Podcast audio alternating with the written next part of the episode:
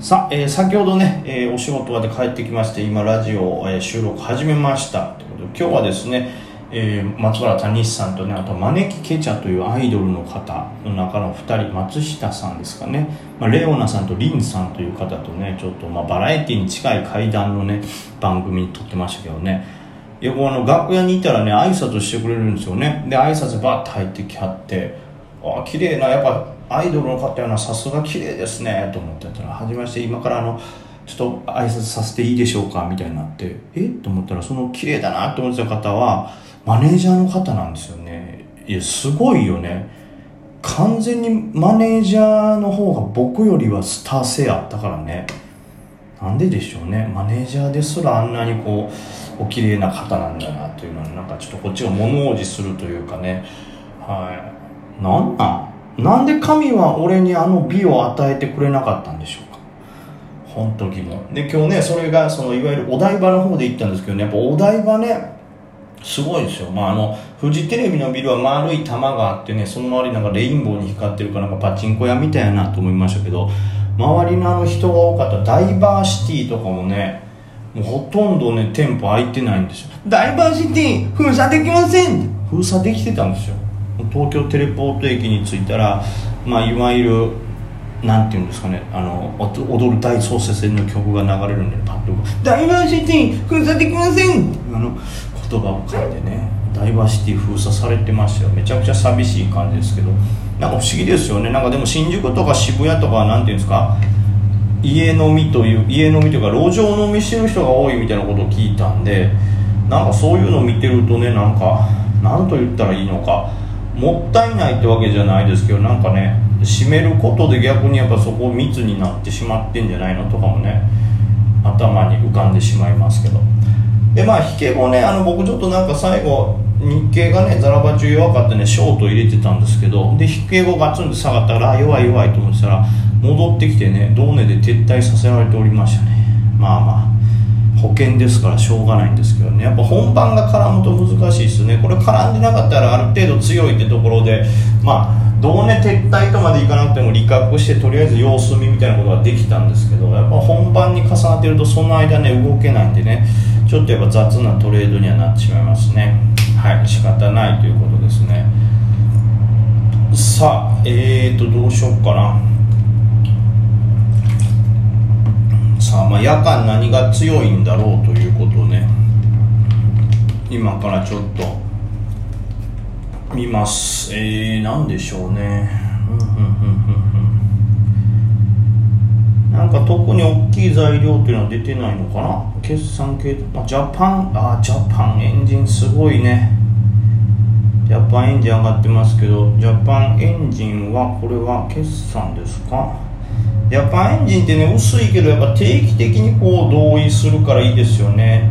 僕はこれ好きな銘柄の一つですね。あジャパンエンジンはニュースが出てんのかな？はい。えーと水素燃料エンジンを共同開発することで、えー、ヤンマーと何ですか？もう一個ここ。えー川崎重工とジャパンエンジンコーポレーションヤンマーは大型船向けの水素燃料エンジンを開発することでと2025年頃の市場投入を見込んでいますということでジャパンエンジンがすごい、えー、ストレートにこう水素関連になったということですごい上がってますねやっぱり夜間えー、張り付いてますね、S 高。こういうのを見るとやっぱ水素関連っていうのは結構注目を集めてるんだなという印象をね、受けますね。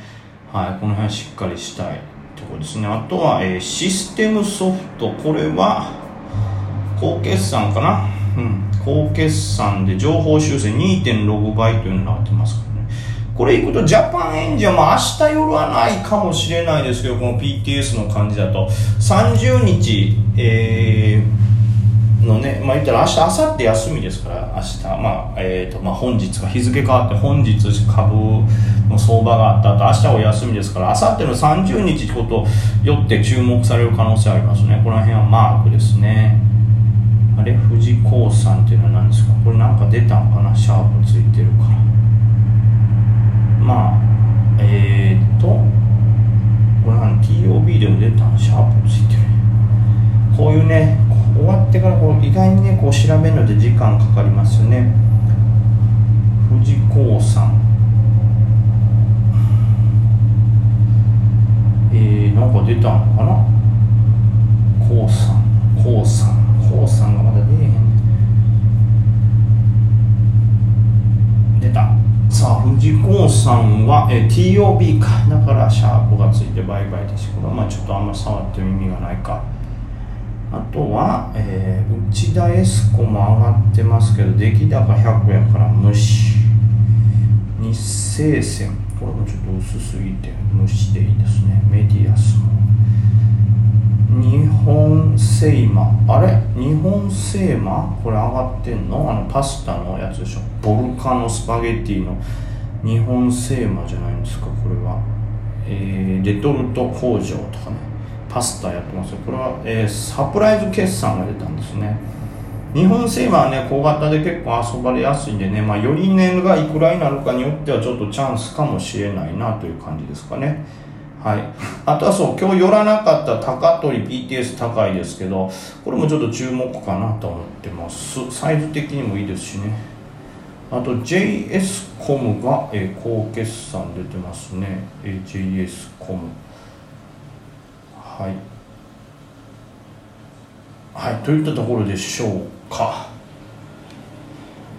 はいはいはいはい。まあ、ということで、ちょっと明日の時点でね、どこがちょっと強いかと言われると、これまたね、いろいろ銘柄が広いので、難しいとこではありますけども、まあ、目につくところで言えば、まあ、ジャパンエンジンは30日かな。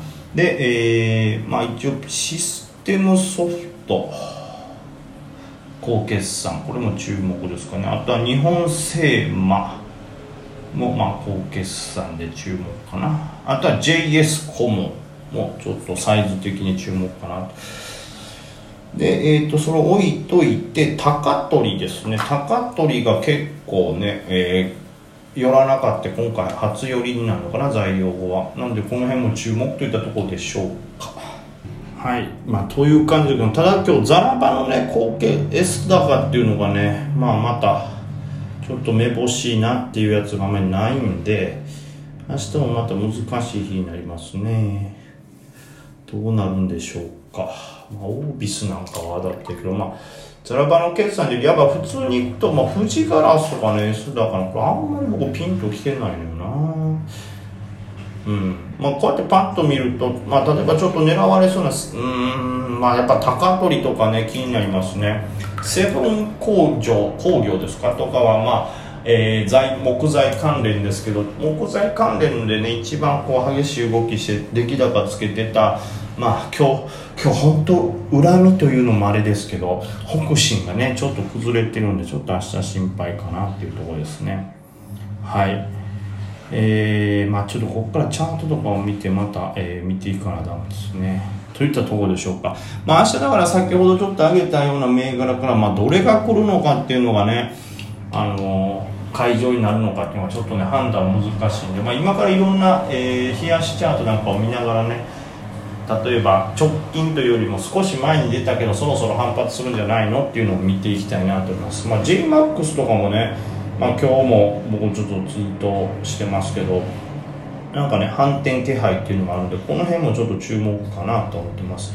あとはあれですね IPO のテスホールディングスとかもうちょっと、ね、気になる形になってるかなと、まあ、気になるというか、まあ、初日なんであれですけど一応下値を決めてきた感じなんでどうなるかなっていうのとあこちらも同じく直近 IPO で下値を固めてきたっぽいのがね一応ステラファーマなんかがそうですから、まあ、この辺も重ねてですね、まあ、難しいですけどね。明日,、まあ、明日も白っぽりにくいんですよ。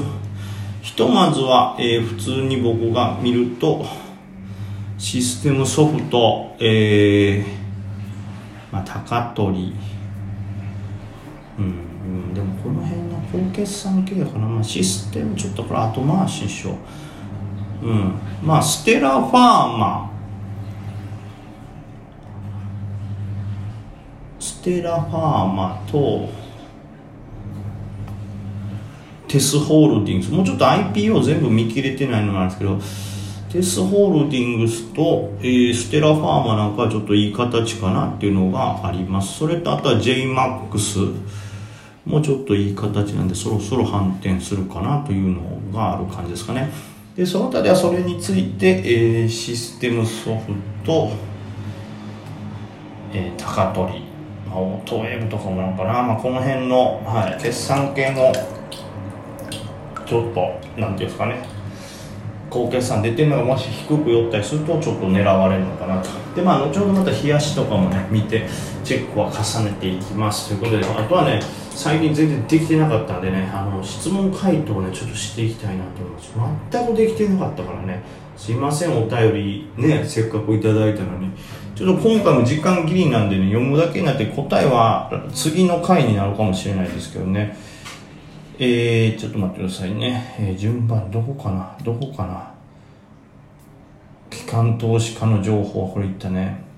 まあねこの機関投資家の方が情報を持ってるっていうのもありますしもっと言うとね、機関投資家は言ったら、売り金になった銘柄ですら空売りできますからね。その辺もやっぱり、機関投資家っていうのは有利でしょうね。その辺は。はい。というのがまず、前回の質問でね、ちょっとあって、残ったとこですね。じゃあ、ここからですかね。あ、これも答えたかな。ロングライフステオララファーマーの調査に松尾さんのように驚いてました。これ見た気がするな。売り金が交換される条件は何かっていうのも言ったね。まさに北進では使えるはずだったんですけどね。本来北進の、え売り金が出た上に、えー、空売り残高が、え、ー、と、貸借倍率と0.08倍なんかぶち上がるはずやったんですけどね。そうさせないのが今の相場の難しさというか、えー、まあ、それが相場の地合いのそういう難しさなのかやっぱりそういうことを分かった上でもう一個みんなのトレードが一歩先に行ってるその裏を読むようなトレードが多くなっ